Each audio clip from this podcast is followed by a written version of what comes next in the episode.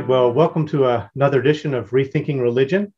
I'm here again with Professor uh, John Vervaeke and the anti-professor Layman Pascal, and we're keeping them at a safe enough distance not to rend the fabric of the universe, but hopefully close enough for there to be some ripples. That's, that's what I'm counting on. well, we're going to meet up in Toronto in person in May, so I guess yeah. that's Toronto or something. yeah. If you hear about a big explosion in Toronto, you'll know what happened. All right, so yeah, I wanted to maybe you know get us going with a, a recap of some things that we talked about at the very end of our last discussion. And so at the end of that discussion, we named a few themes that we thought might be worth continuing to explore as we go forward. One is this question of uh, affective nihilism and how it might relate to, uh, you know, the meaning crisis and our, our general disenchantment of our time, um, the disappointment that many people feel in reality, um, which may accompany the, the death of God and also make it difficult to really fully process that. The phenomenon of God surrogacy, you know, the many ways that we kind of rebound from the mm death of God, and uh, uh, but basically, which keeps the same self structure intact. And uh, I, I, mentioned some themes of the severing and the silencing and the culture of make believe. And so I'd like to start with that latter part, especially Derrick Jensen's notions of silencing and the culture of make believe as a way of setting up kind of a broad frame to, to think about all those other things together.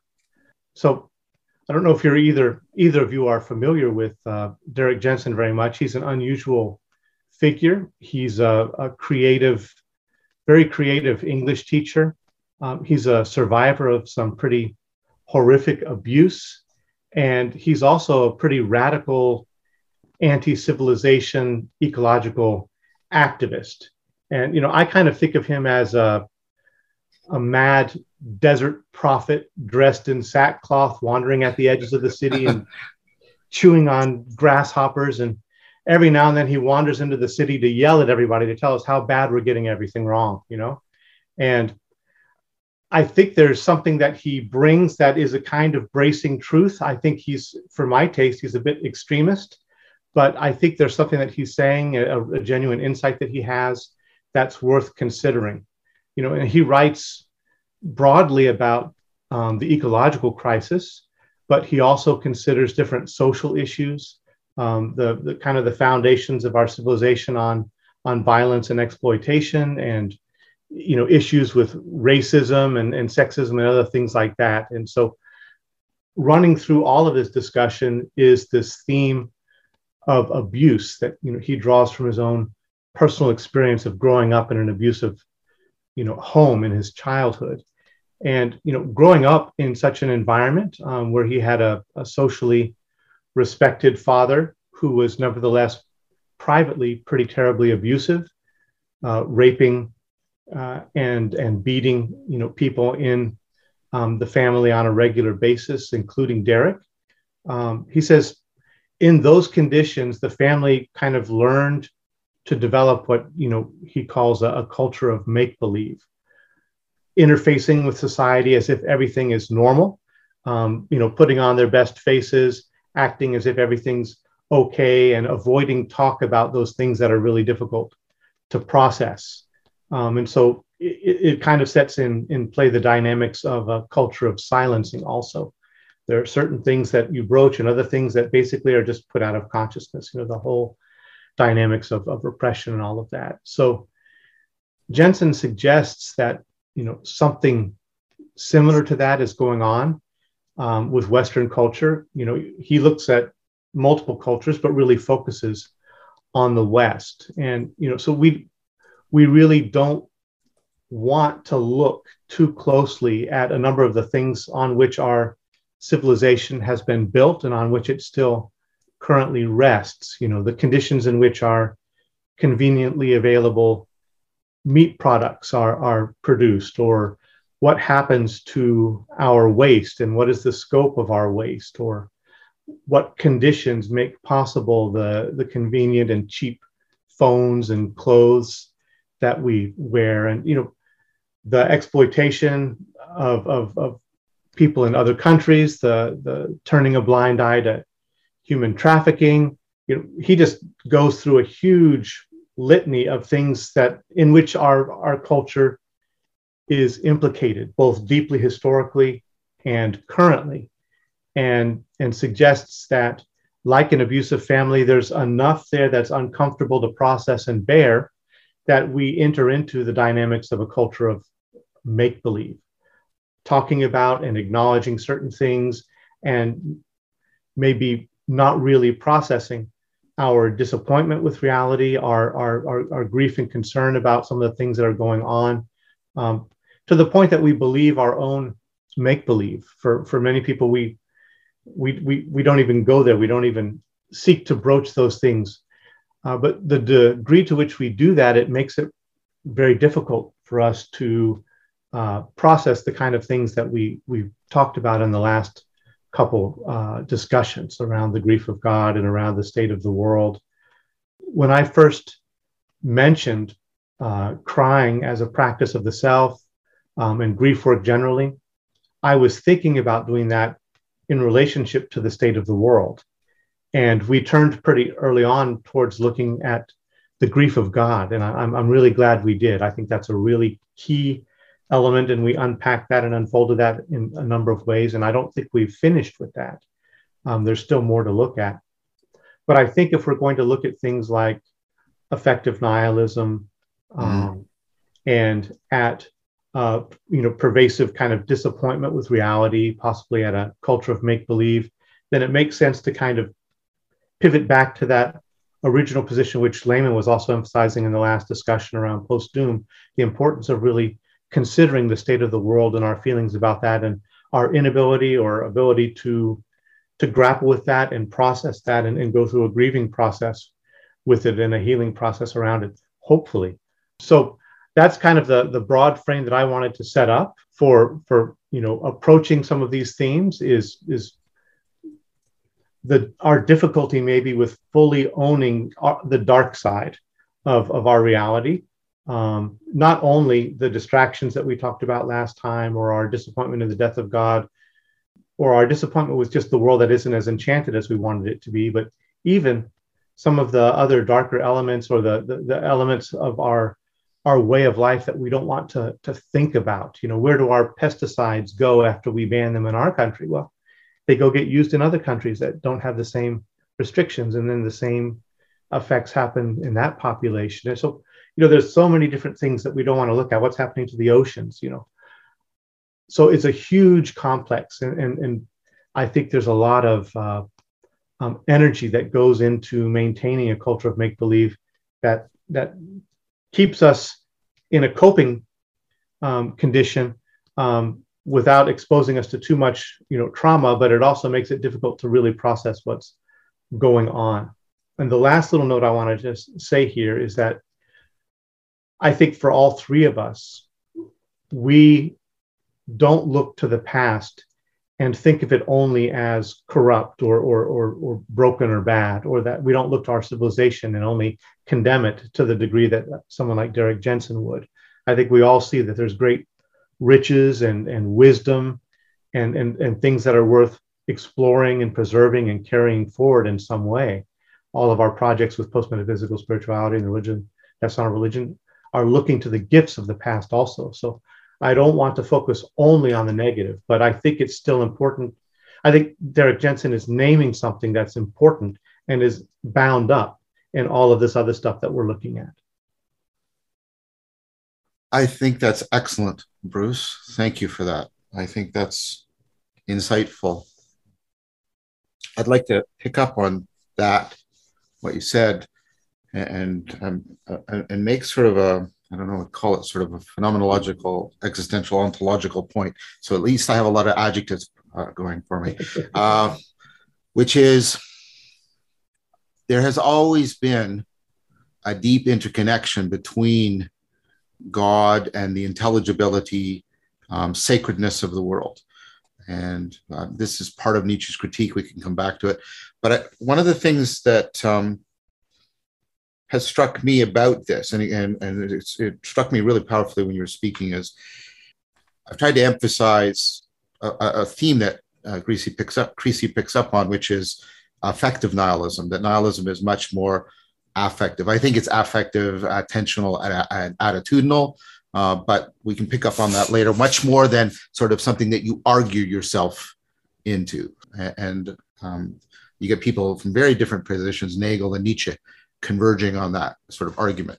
Um, and why am I saying all of that? Because I've often argued, I still think the point is right, but I think the problem is more problematic than I have maybe properly seen, which is I've talked that the, the true response to nihilism is to learn to love, to fall in love again with being. The problem for us uh, is that, and this also ties into the grief of God, we are, we've been foregrounding the lack of the transcendent aspect of God. But the death of the world means we're also losing the immanent aspect of God, right? And this is something um, that, of course, is being very significantly missed by the prophets of immanence, who the postmodernists and you know Deleuze and Derrida and all about the seeking for the transcendental. This is all, all, all ultimately Nietzsche's thesis. It's our seeking for the transcend, transcendental, which has blinded us uh, to the right to the love of the earth, as Nietzsche would put it. And I think that what's problematic about that is it's actually very problematic for people to do that because of everything you've just said. Um, I think just telling people, like, and again, I don't want to be flippant. Um, you know, Ursula Goodenough's idea, transcendence into nature, and that it's like, yeah, but we, we're faced with a sort of a weird conceptual bind. I'll try and state this, and then I'll, I'll, I'll, I'll turn things over to Layman, right? So we we we previously had an ancient notion of nature as chaos that needed to be tamed. Nature was threatening, right? And and and but it was threatening in a if I can put this in a positive way. It was a challenge for people. It could take them out of civilization. And of course, that gets twisted in certain ways in certain forms of decadent romanticism. But nevertheless, we had that. And now we have a different notion, which is wounded nature, and it's threatening in a different way. It's not threatening because it's an overwhelming power, it's threatening because we're killing it and there's a threat to us. And so we have those two conceptions, right, are, are very much at odds with each other. I think the first one very powerfully supports uh, the idea of the immanence of the sacred because it can have the numinous within it. But all if what we look, what we see when we turn to the immanent world, both the cultural world, and there's a deep connection between culture and the sacred, and to the non-cultural world, calling it the natural world is a bit of a mistake. I'll just call it the non cultural world.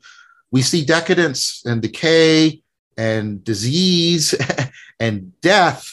Um, and when you tell people, you know, you should do recover the sacred by falling in love with that, that's like kind of like asking them to make love to a corpse. Um, and um, you can see why many people would find that ultimately not viable for them. Um, and so I think that I, am trying to say I think the two issues are actually very deeply connected because I think the intelligibility and the sacred depths of the world and the disclosure of, of God or the sacred have always been deeply inter, intertwined.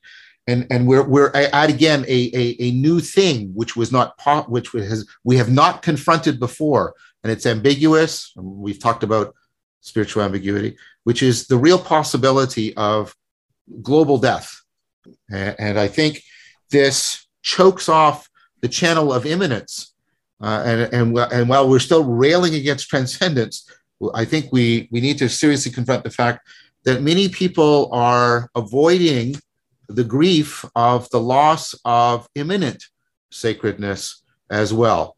And so you get highly subjectivized kinds of attempts to say that, well, somehow deep in my psyche, there is still the sacred, or you get deep within the virtual, somehow I can find uh, the sacred. So I just wanted to um, say that I think we're beyond, in a very deep way, I, I still think we haven't properly grieved the loss of the trend transcendent, but I think we're beyond what Nietzsche was talking about, the postmoderns are talking about, because we're really facing the death of the immanent. I think uh, Morton comes close to seeing that in hyper objects, uh, and Han comes close to seeing it in um, uh, the scent of time. About we've act we're Han talks about our daily lives, like our, our, our experience of time. What's more immanent than that? Time has always been the contrast to eternity. Time has always been the contrast to eternity. And Han is we are losing time. Time is being atomized. It doesn't flow. It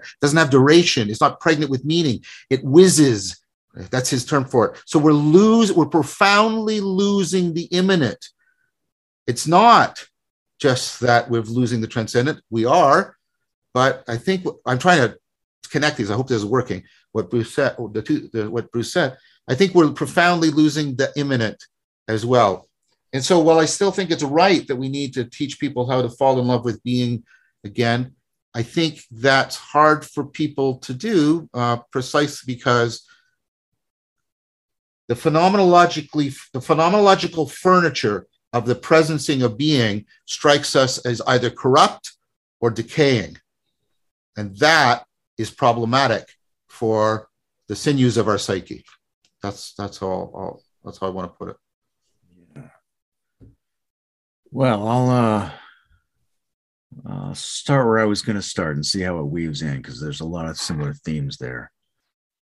Uh, I wanted to make a caution about Nietzsche's take relative to our last discussion, and it's some of the themes you guys have already touched on, because I think Nietzsche is pointing to a contaminated form of meaning production epitomized in a particular style of highest value signifier that locates uh, normative worthiness in a non being who exists prior to and therefore outside of reality and is therefore, by definition, kind of not real and encourages self thwarting anti life instincts among its living followers. And so, therefore, loses the sacredness of the immanent world.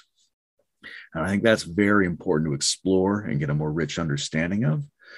But I don't think the death of the failed God is adequate to the whole discussion we're trying to have. There's a more radical question that we've been in front of, which is how we more gracefully and effectively lose even our own best understanding of a viable God, of the immanent holiness of everything. Mm-hmm. I think there's uh, there's a risk in looking at it through the Nietzschean lens, yes. where we don't um, we don't get the gains we would get from taking the risk of sacrificing even our own deepest and most true appreciations of the viable divinity of the world and the set of metaphysical assumptions epitomized in that being. Um, there's a kind of Zizekian move here. Bruce was saying grief of God. Zizek points to a kind of Hegelian, also he references it through Chesterton, this notion where our feeling about the loss of God, say, is reinscribed dialectically back into God so that it is itself lost. And we mm-hmm. can do that same move with the world. And that's a much more fundamental sundering that we have to emotionally process than merely thinking we've um, lost the corrupted God who wasn't able to bring forward the natural sacredness of the world.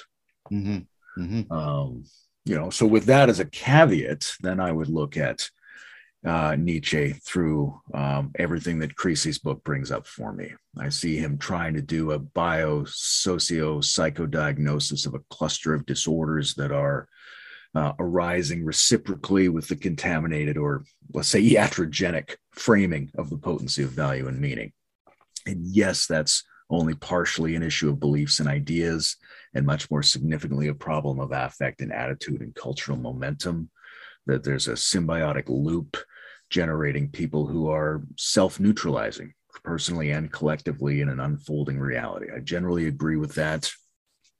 Uh, I always want to point out how broad the tendencies of nihilism are. That when we think thoughts that are non thoughts, or feel against our feelings, or eat what weakens us, or cause our own culture to become less dynamic and interesting and nuanced, uh, these are all the forms that the nihilist is bad at valuing, and that is potentially applicable to any domain.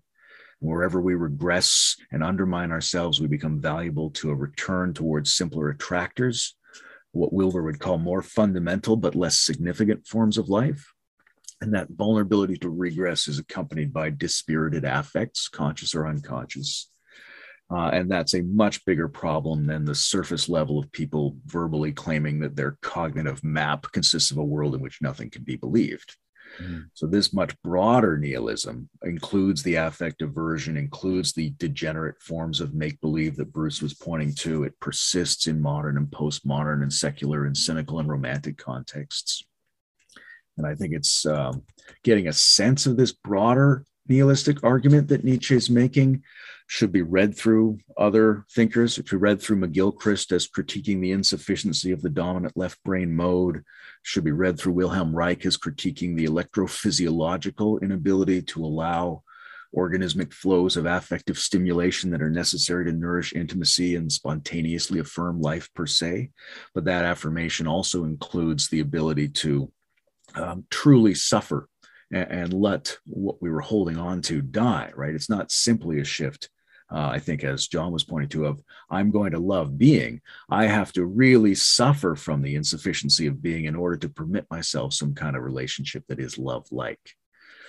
Uh, so we see these systems of self degeneration that remain relatively stable over long periods of time and therefore have not completed themselves sort of how I would extend Nietzsche's notion of the decay of the highest values. That God is uh, dying, but not fast enough, still lingering, still lingering, even in the atheists. We haven't let it go all the way down in a kind of Zarathustrian sense. And this is where it touches back on our conversation from last time is we haven't allowed the grief we haven't suffered the disappointment completely enough and deeply enough we're still leaving ourselves some areas that we think are sacred and special and out of bounds relative to the insufficiency we have to suffer so the vestigial nihilism continues to exist which will inhibit our ability to serve the work of returning divinity to the world. Yeah that's really profound. And i, I think it, it takes us up right to the edges of you know like apophatic mystical experience where if you think about it in terms of the different types of, of, of, dark night and maybe we've been considering a dark night of the senses but there's this deeper dark night of the soul as well where even the most you know reliable fundaments come apart you know not only the, the beliefs and the culturally received things but even the deepest intuition of the sacred maybe mm. comes apart in that dark night of the soul. I know that that's something that someone like you know, Bernadette Roberts has talked about as she's gone deeper and deeper into her own practice. Even that very, very fundamental light that was at the root of everything for her, ultimately, it, had to be let go um, for there to be any kind of regeneration true, truly deeply transformative regeneration for her. Um, I don't know if it's if it's going to work to bring this in at this point, but I've been thinking about uh, Heinz Kohut and his notion of of self objects and our relationship to self objects and, and, and the process of transmuting internalization. And we've had the big other that has served certain roles for us, and that's come undone um, to a large part. But I don't think we've gone through what Kohut calls transmuting internalization to, to really see what roles did that big other play for us and how do we properly interject them? How do we properly own them?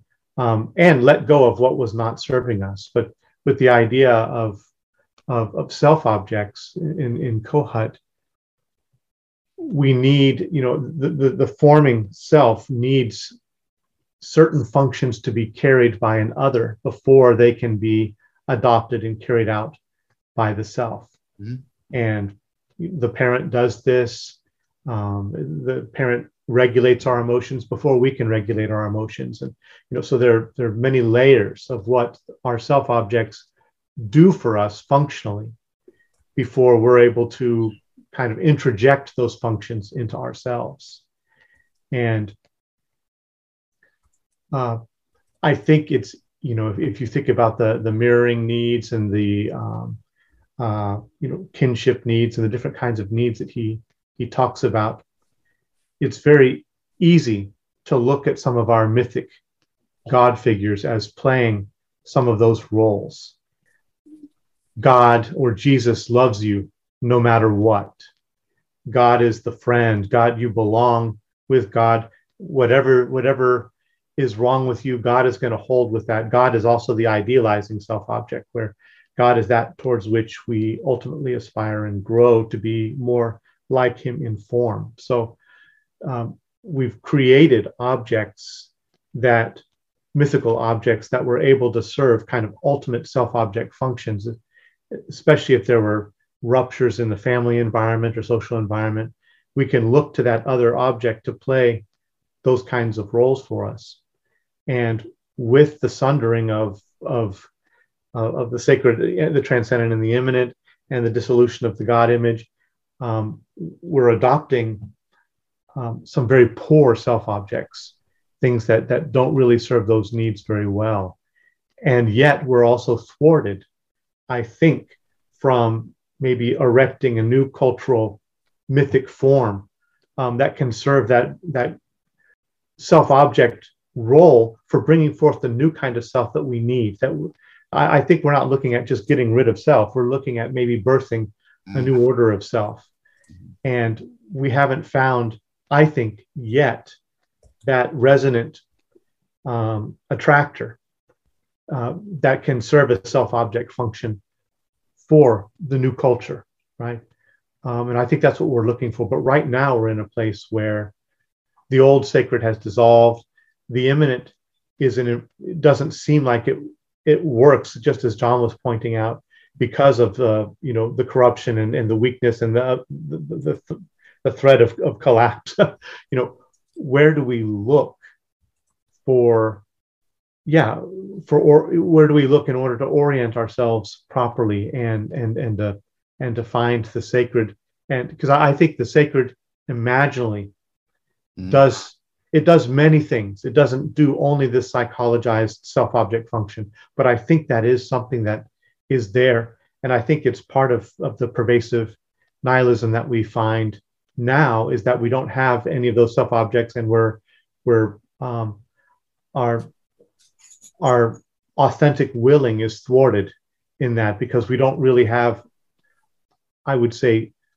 meaningfully constituted selves participating in a meaningful world um, in a way that that's actually uh, adequate to the needs of our times. I, I think that I don't think that's inappropriate or misplaced at all.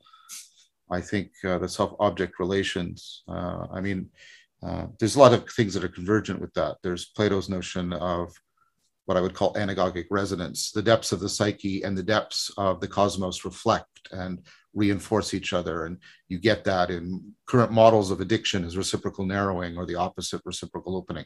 I think that's very well placed, Bruce. Uh, and I don't think it was just, you know, the functionality, uh, the imaginal affordance of the, of the functions of, uh, of, of internalization, um, you know, and you can bring in Vygotsky here as well to, to bolster that argument. I think uh, the sort of go Vygotsky to Plato, that the, the sacred was a place that educed and educated our sense of realness by, by properly sort of spinning that wheel of anagoge and preventing it from spinning downward.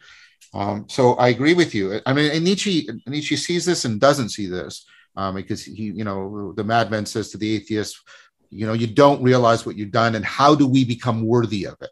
He gets a sense of that. But I, I take Nishitani's critique of Nietzsche to be very profound that Nietzsche stops at a still a very egocentric notion of nothingness, um, even though he's already getting the sense of the anagoge. If you stare long enough into the abyss, it begins to stare back into you. He's get, but Nietzsche, but Nishitani says Nietzsche doesn't go deep enough.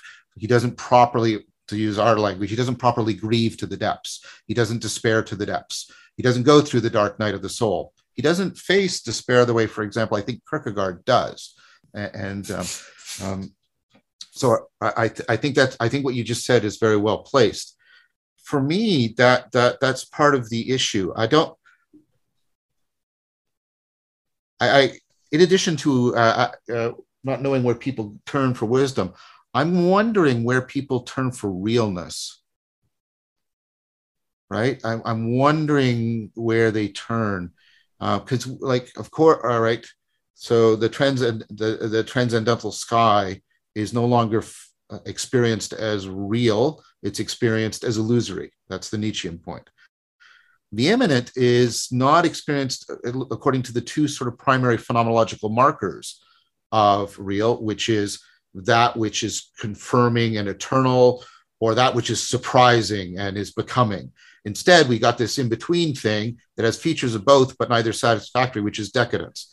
The universe, we get, we have an entropic model now of the cosmos, and we have a corruptive model. It's it's like being in the fall without a god, right? And so, and then of course, people can't turn to the cultural world. They can't find sort of a Durkheimian realness because they believe, I think, with justification, that the social world is filled with bullshit and corruption and bad actors.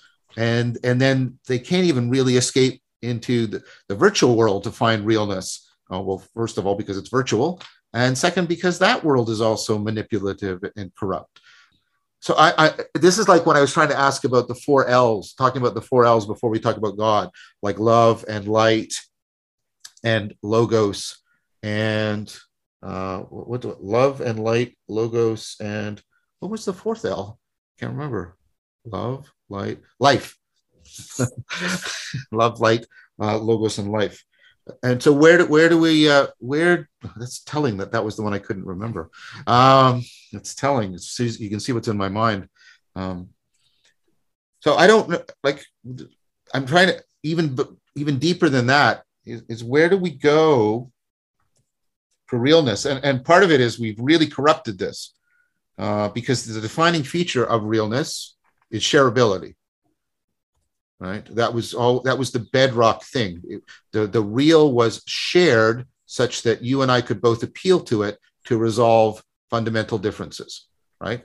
And we were and we're losing this because we we now do this weird Cartesian thing where we say my reality and like oh, you know it's real to me which it, which makes it indistinguishable from illusion. Uh, it's completely indistinguishable from illusion. Like saying real to me means nothing different than saying it's an illusion to me. Just I take I I, I refuse to stop you know participating in the illusion or something like that. So I'm not saying that people might not be trying to articulate something with those phrases. I'm not I'm not saying they're just out and out mistaken, but I'm saying what they're saying is misshaping something in a profound way. I'm trying to point to the fact that they may want to be saying something else, uh, but they can't articulate it. So I think, I, I mean, again, to use the relationship metaphor, I think we're still in the shock phase, right? Because the shock phase, after you lose that, that relationship, you're, you're sort of numb and in shock and everything feels unreal and you don't know where to go and you don't know what to do and you're drifting and you try to distract yourself and you might rebound and like bruce said you'll pick up all kinds of surrogates. And of course they're going to fail because they're basically idols of the person you still want to be with i see like i, I, I think schellenberg is right. I think we're in we're getting evidence really clear evidence that we're profoundly spiritual immature because we're in a shock phase and it's just getting worse. When we're not coming out of shock. We're not starting to get some distance about this at all. I feel instead instead we're, we're getting a much more increasingly noxious immanence, and that's what that's what when you get that rupture from a relationship that's what it feel like it feels like to your guts to the very fibers of your being you're right things are decaying they're shocked they're unable to feel they're numbed and, and like i said you thrash around uh, and th- that's how it's increasingly seeming to me. Uh, and, and I'm wondering how we're stuck, uh, because one of the things that can happen to people in grief is they can get stuck. Uh, you know, uh, who is it, Mrs. Havisham in Great Expectation? Uh, all stuck in her grief, right? Great portrayal of that, right? Just, ah, and the decadence, right? The decadence that surrounds her because she's stuck and it's right. Uh, so I, I, I, I, I'm so I, just, I'm just sort of, I don't know if, I, I'm even contributing to this, but I'm just saying this inability uh, to recognize how truncated, maybe even traumatized we are with respect to uh, where we go for realness. Now, uh, this is part of me responding to the issue. Of course, I'm not denying that people do not have. I'm not denying that people have, I should say. I'm not denying that people have profound experiences of ultimate realness. I study them, right? I, but I'm, I'm saying, I'm talking about a preponderance. I'm talking about a preponderance, or use layman's term, a cultural momentum that I see. And so part of the question is it's clear that we are still, we are still psychologically, cognitively, existentially, physiologically capable of experiencing the really real. But it used to be those individuals acted like seeds that fell on fertile ground. Now they may alive in individual lives or, or groups, but, but they're against a vast cultural momentum that feels like it's going the other way. I don't know if that was helpful or not, but I'm I, am really trying to articulate to the deaf something that's very inchoate for me. I'm trying to get at right. I was really opened up by what Bruce said. Um, like Layman, I found the, the the Creasy Point, the Creasy book really good. Although it made it actually strengthened my critique of Nietzsche because she also points out all the ways in which Nietzsche is actually sort of contradicting himself and working against himself. Uh, he has this you know normativity of uh, of strong lives and you know healthy lives. And i'm worried about that by the way because Han has picked up on that. And this is a right is this a post-nietzschean critique of nietzsche? That we have turned health almost in a like a nietzschean fashion into a god surrogate and that we have made it our god by which and our ultimate normativity and we can see this being you know exacerbated or accelerated during covid right? Uh, where like everything else is in the service of health. And it's like, hmm, it, it, health is really important, but do we want to make it that ultimate? Is that ultimately what we want to be doing?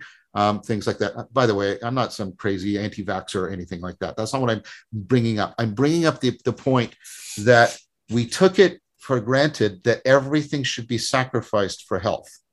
And we take it for granted I don't believe in religion and I go to the gym four times a week and I do like, right, blah, blah, blah. And it's like, and we're allowed to bring this up as the normativity that trumps everything else. And so I'm, I'm hesitant. Uh, I'm a little bit worried about uh, Nietzsche didn't see the possibilities that the strong life and the good life and the healthy life. Now he was using these terms metaphorically. I get it, but it's not clear what they were metaphors for. And what I think they were crypto metaphors for is a sense of vitality, meaning a sense of realness of participation. And he was trying to recreate a participatory metaphysics. He was trying to say, you know, that conatus, that will within you, all of reality is like that. And you should be participating that as maximally as you can. It's a participation in God metaphor. Um, and so, to the degree to which he's still presupposing an intensified depth experience of realness, he's not actually dealing with the shock we are experiencing right now sorry, that was a little bit strident, but um, no, that's no, that's great. And I think, um, I mean, it's one of the things that makes Nietzsche an interesting character is that cognitively he gets this really well and he gets it before almost anybody. Yeah. Emotionally, relationally, he's not great in those areas. he's yes. covered in the Reichian armoring, you know. Yeah, yes. Uh, so there will be elements of the richness of what he's trying to say that he himself can't get and can't act out, and therefore is even missing from his articulations. I think uh, to Bruce's point, he has a few interesting things to say about uh, the templating self object of the sacred. Right, he's proposing uh, that the the future emergent ultra human uh, can provide that role. He's proposing maybe that the evaluation system itself can provide that role. Uh, as Creasy points out, that um, sort of narrative sculpting of ourselves might be able to provide that role. But I think one of the most overlooked things in reading Nietzsche is that he's very deliberately not writing for everyone, right? These are sort of handbooks for a specific audience that he frequently says might not even exist yet. Uh, so he's when he lays out these kind of self objects, I think he's laying them out for the attempter philosophers of the future. He's not laying them out as a general solution to human culture. And when we look at the way he um, sort of affirms the Jewish deity and critiques the Christian deity, the critique there is that the Jewish deity does a good job of reflecting the Jewish people back to themselves in their sacredness. And the Christian deity appears as a kind of nebulous emptiness that just loves you for some reason mm-hmm. and that that doesn't adequately provide a self object that the masses of people can use to coordinate themselves with the real.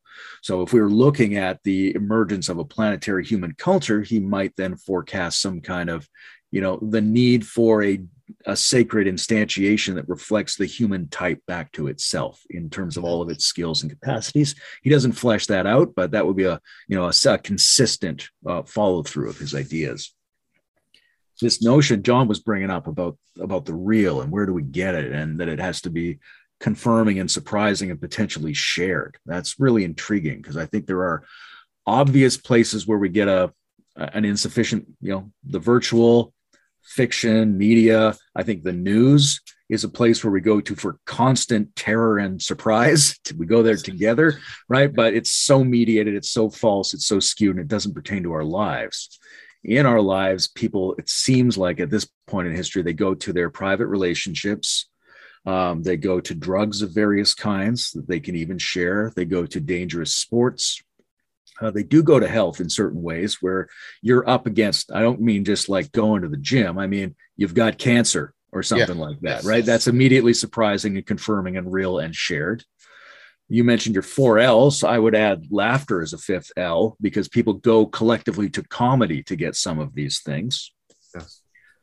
The health notion is intriguing. I mean, like you said, Nietzsche has a the great health, not just you know the herd health or whatever that is, right? uh, he's looking for some kind of multidimensional overflowing capacity of health to provide the generation of meaning.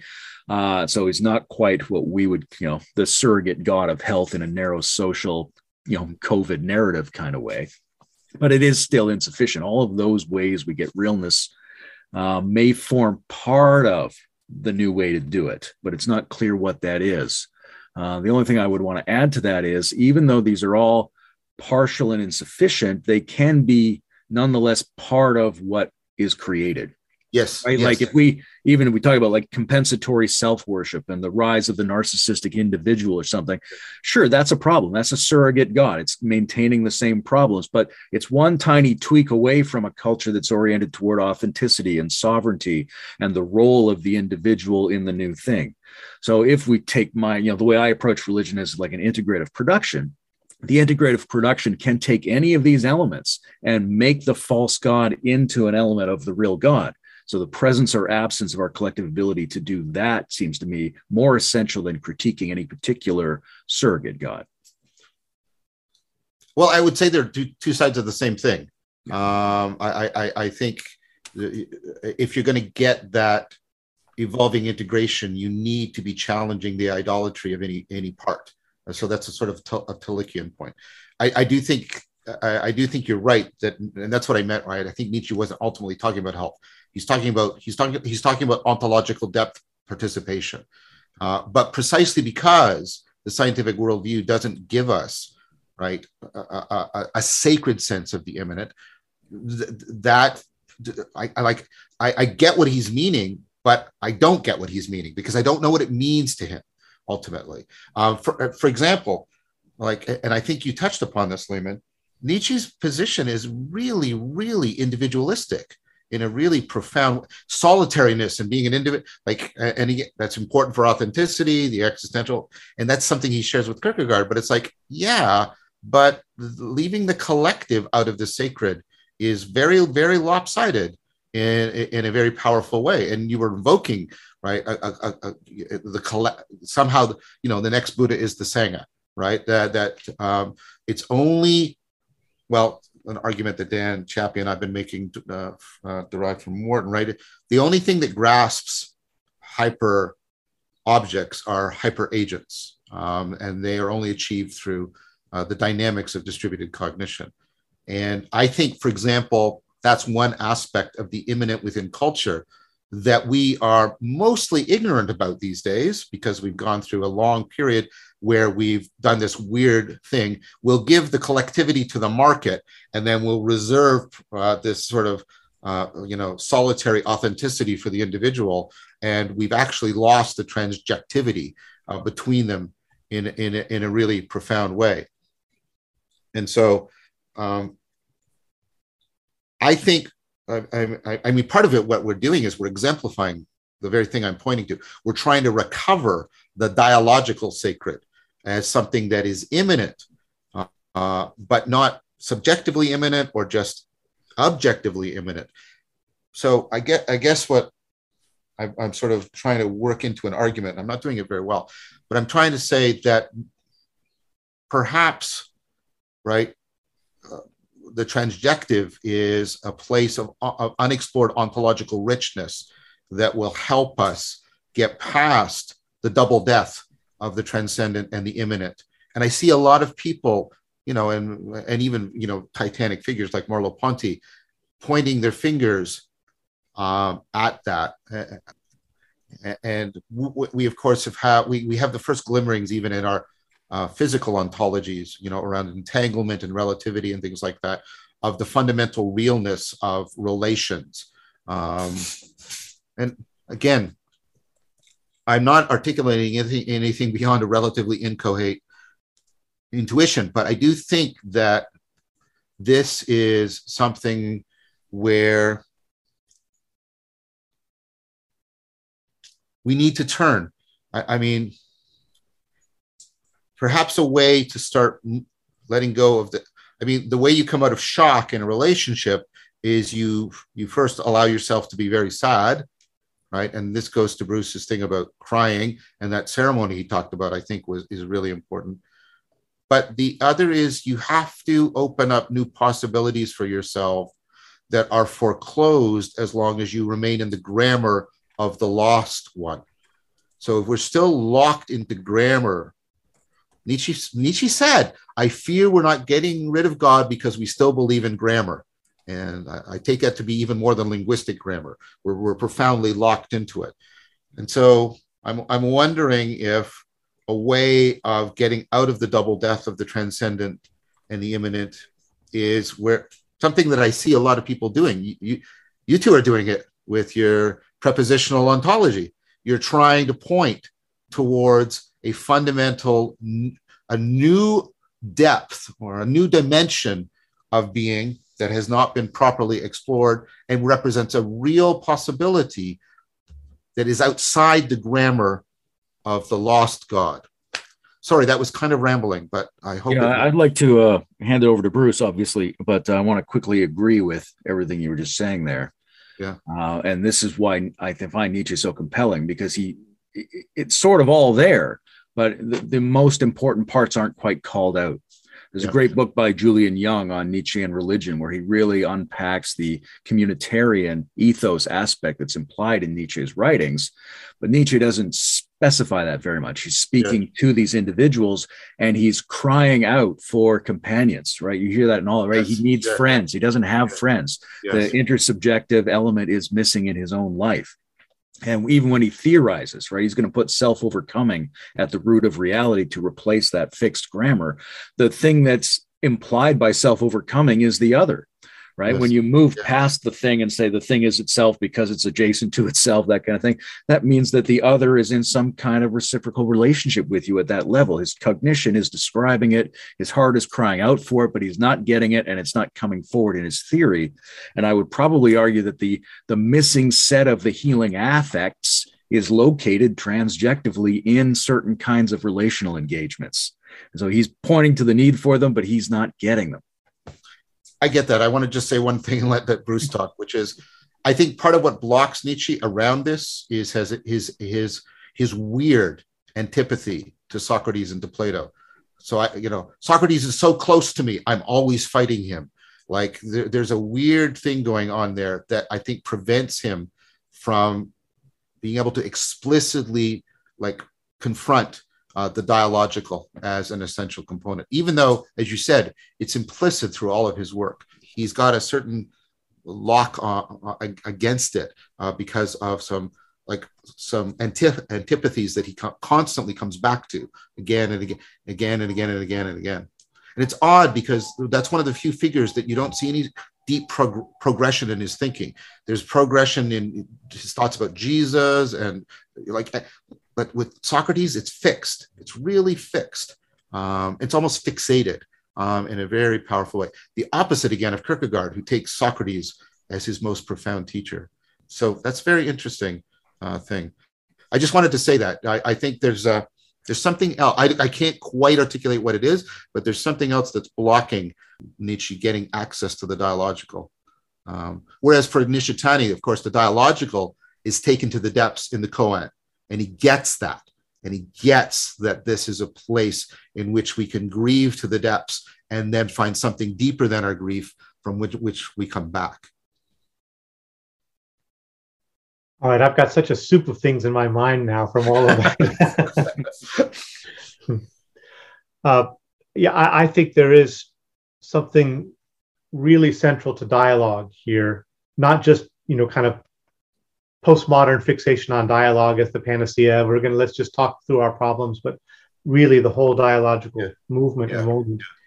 And you know, I resonate with with David Bohm's formulation of soma significance and signosomatics right. that uh, that reality is both significant and and and embodied at multiple layers and that they're they're reciprocally you know supporting it you know and you can go in both ways through the form into the meaning and the meaning is always leading to new forms right there's this this ongoing dance so i'm just saying that to say that i don't think we ever get away from grammar, right? You know, yes. uh, but for me, the the project is working in and with grammar in in unexpected ways, and yes. so yes, yeah. One of the things I've been wanting to do is, you know, with my integral grammatology, is look at all of the different ways that the the parts of speech inform our fundamental ontological presuppositions about reality.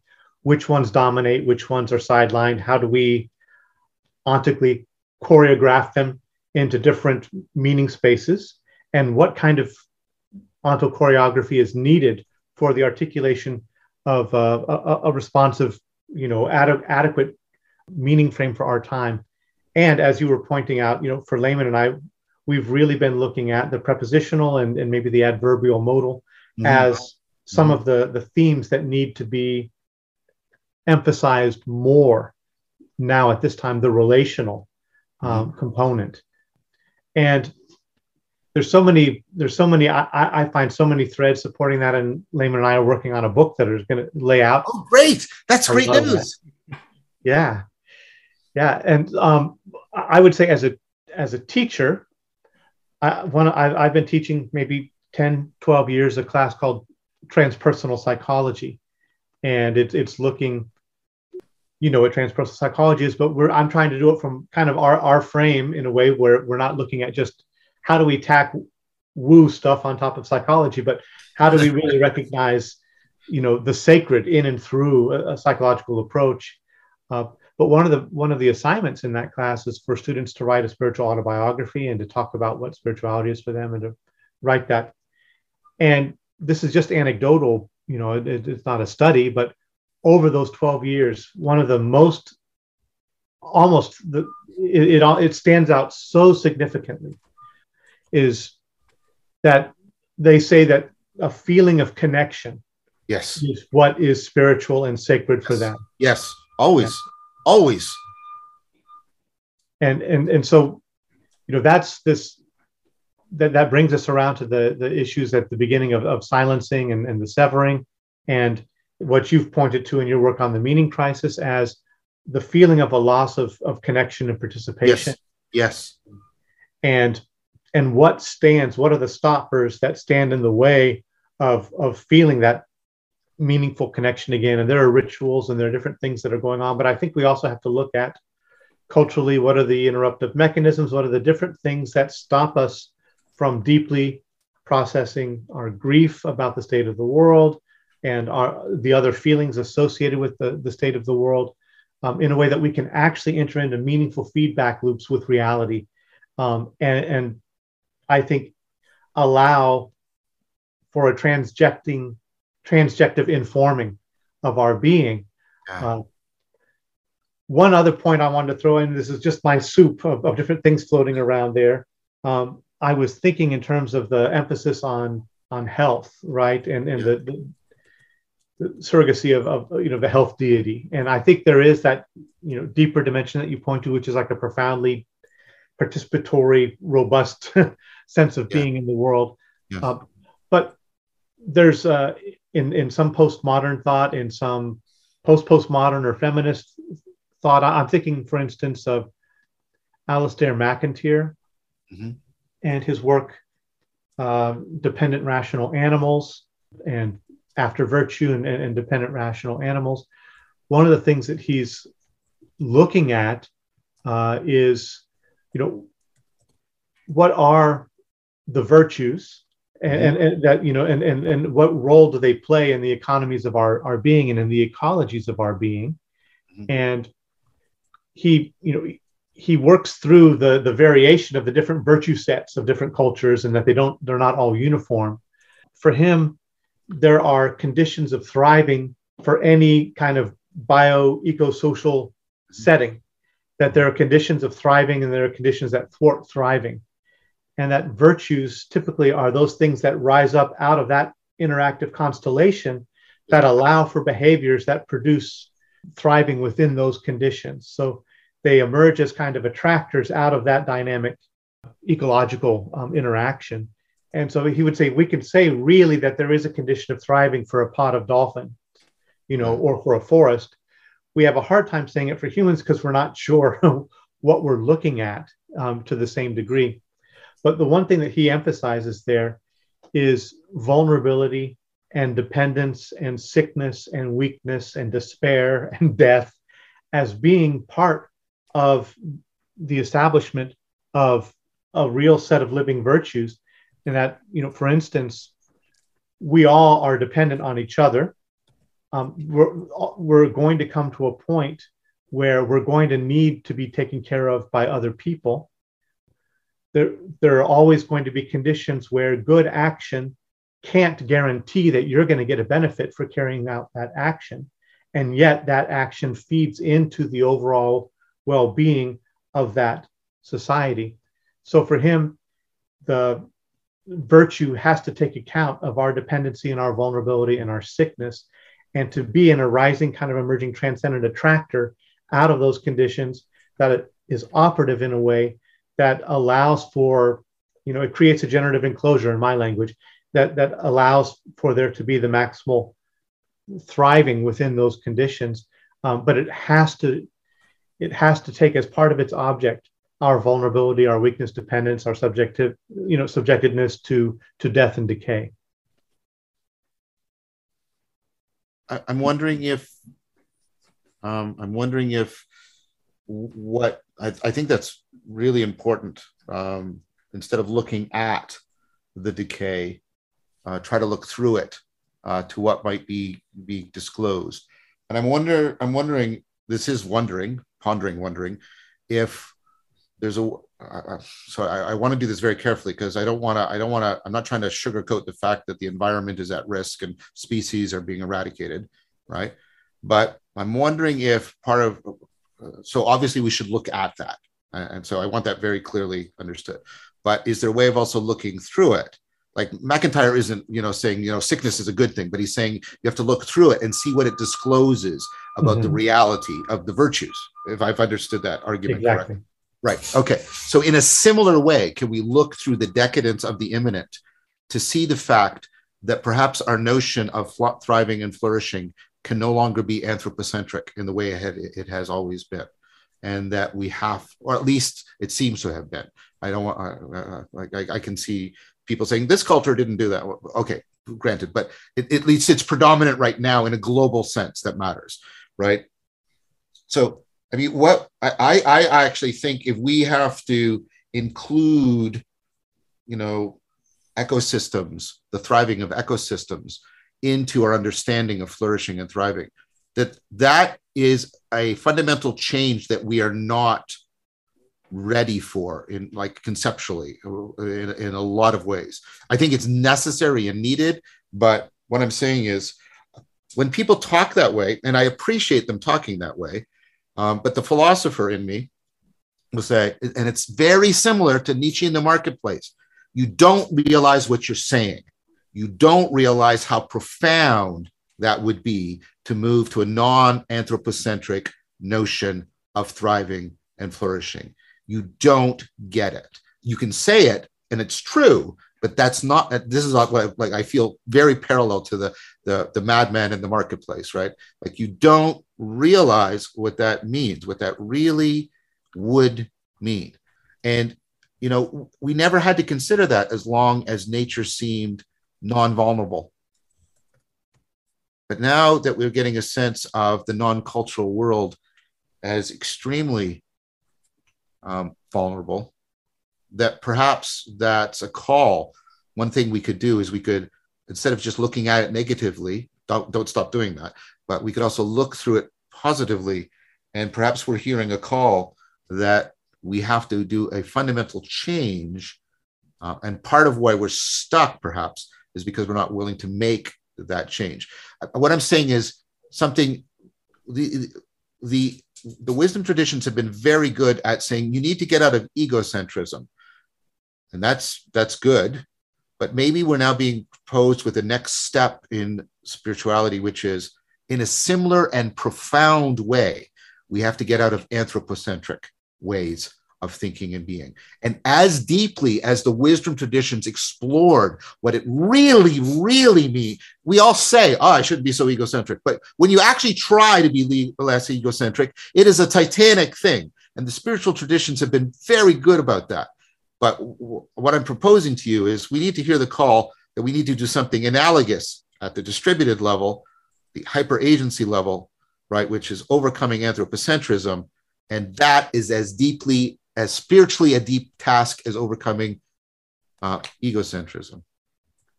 I want to throw in one tiny parenthetical before Layman goes here. Uh, I really love what you just said that there about we, we can't flinch away from looking at, but the looking through is valuable. And for me, I've I've kind of paired, at least in looking at the state of the world, uh, Derrick Jensen and Joanna Macy as th- those two alternatives. Ah. Um, Derrick Jensen shoves in your face the look at. yeah. um, and Joanna Macy says, look through.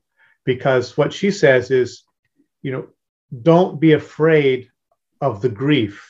Don't be afraid of the heartbreak. Break. Don't be afraid of the disappointment. You know, all those things, because all of those things are testimony to your connectedness to the world about which you are disappointed and about which you are despairing and about which you are for which you are grieving. That who's who is sorry for interrupting. I've not I don't recognize this name. Who is this person you're mentioning? Uh, uh, Joanna Macy. Joanna Macy. What like what what would be a book to read by her or sorry for interrupting Bruce but that just like wow that's beautiful. Uh, yeah, she's got um, one of her uh, books that's kind of made an impact is called World as Lover, World as Self. Oh, okay, okay. She she originally started out looking at uh, Pratitya the doctrine of dependent origination, and applying it to ecological thought and kind of exploring that in a theoretical way. But she was also an activist uh, who was working on different issues, you know, nuclear pro- proliferation and, and deforestation and different things like that. But I, I, I mentioned her briefly in our last talk where she came to the point where in her own activist work she realized she wasn't processing her grief for the world. Right right right.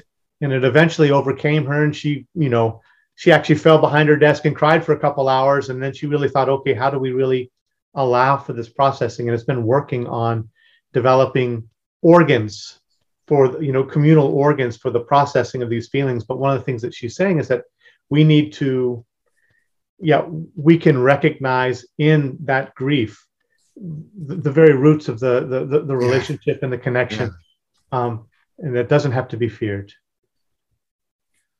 oh i'm gonna i'm gonna uh macy m-a-c-y right yeah okay and she calls it the greening of the self um, or the eco um, ecocentrism where she's talking about we need to Yeah. be able to develop a self that is yeah taking seriously the life of the world um, and and begins to organize itself around the collective thriving I would say one thing about that and then make a proposal for next time.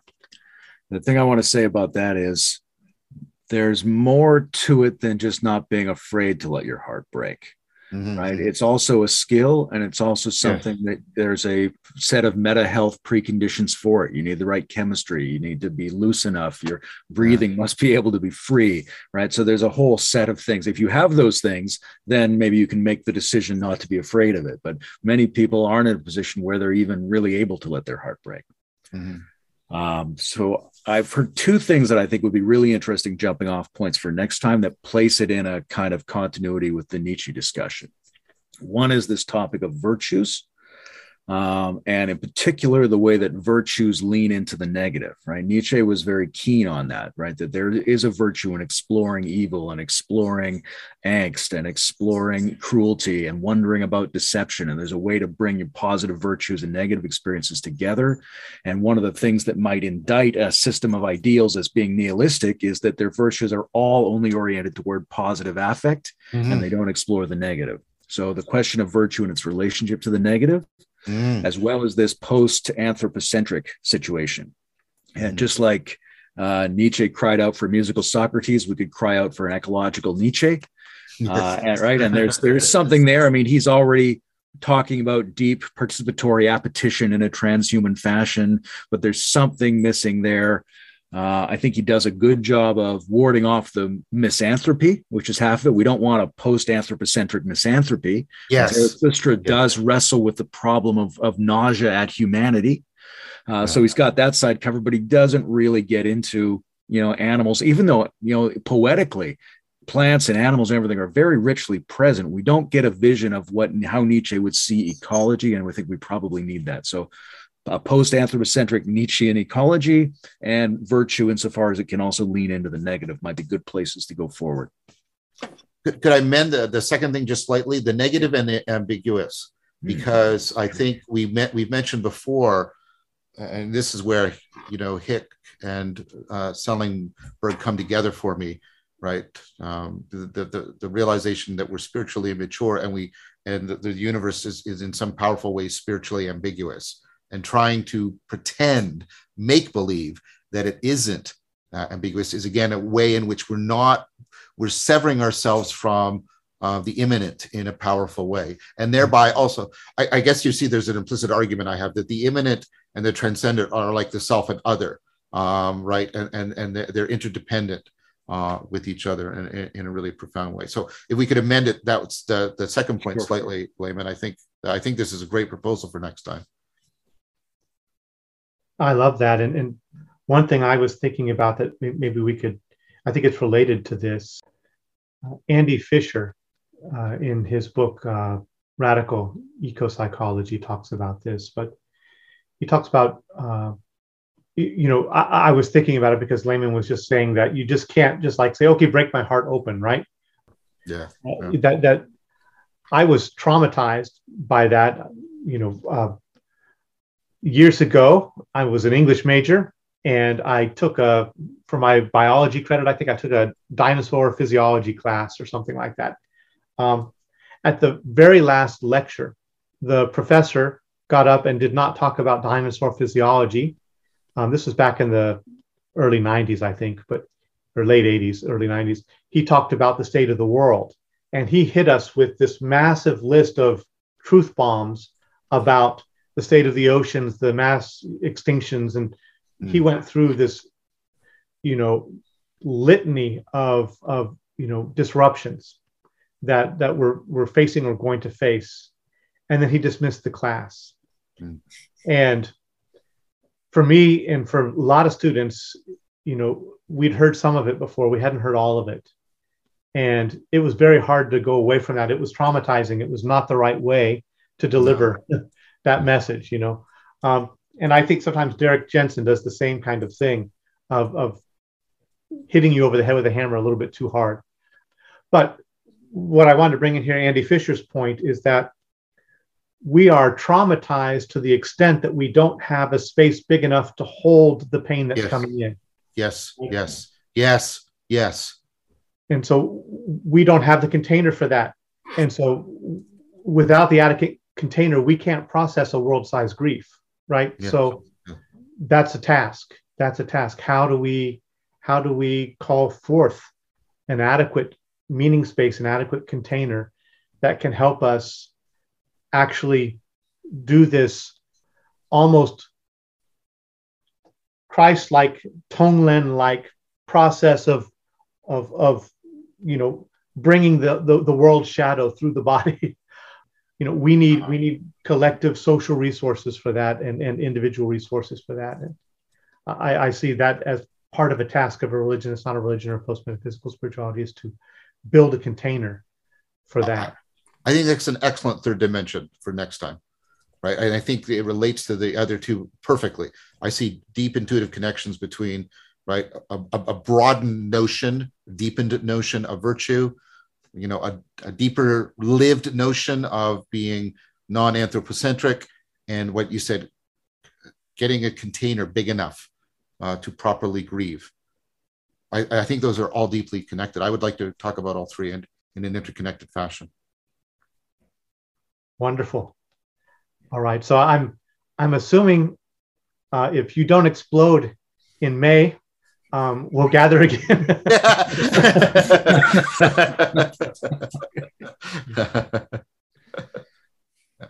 well, as always, I really enjoyed this with you. Thank you. Yeah, fantastic. Thank you guys. yeah, thank you so much. I'm finding this um, genuinely dialogical. Like it's helping me tease out thinking and like realization. So I'm deeply appreciative, de- deeply grateful. Me too. Thank you.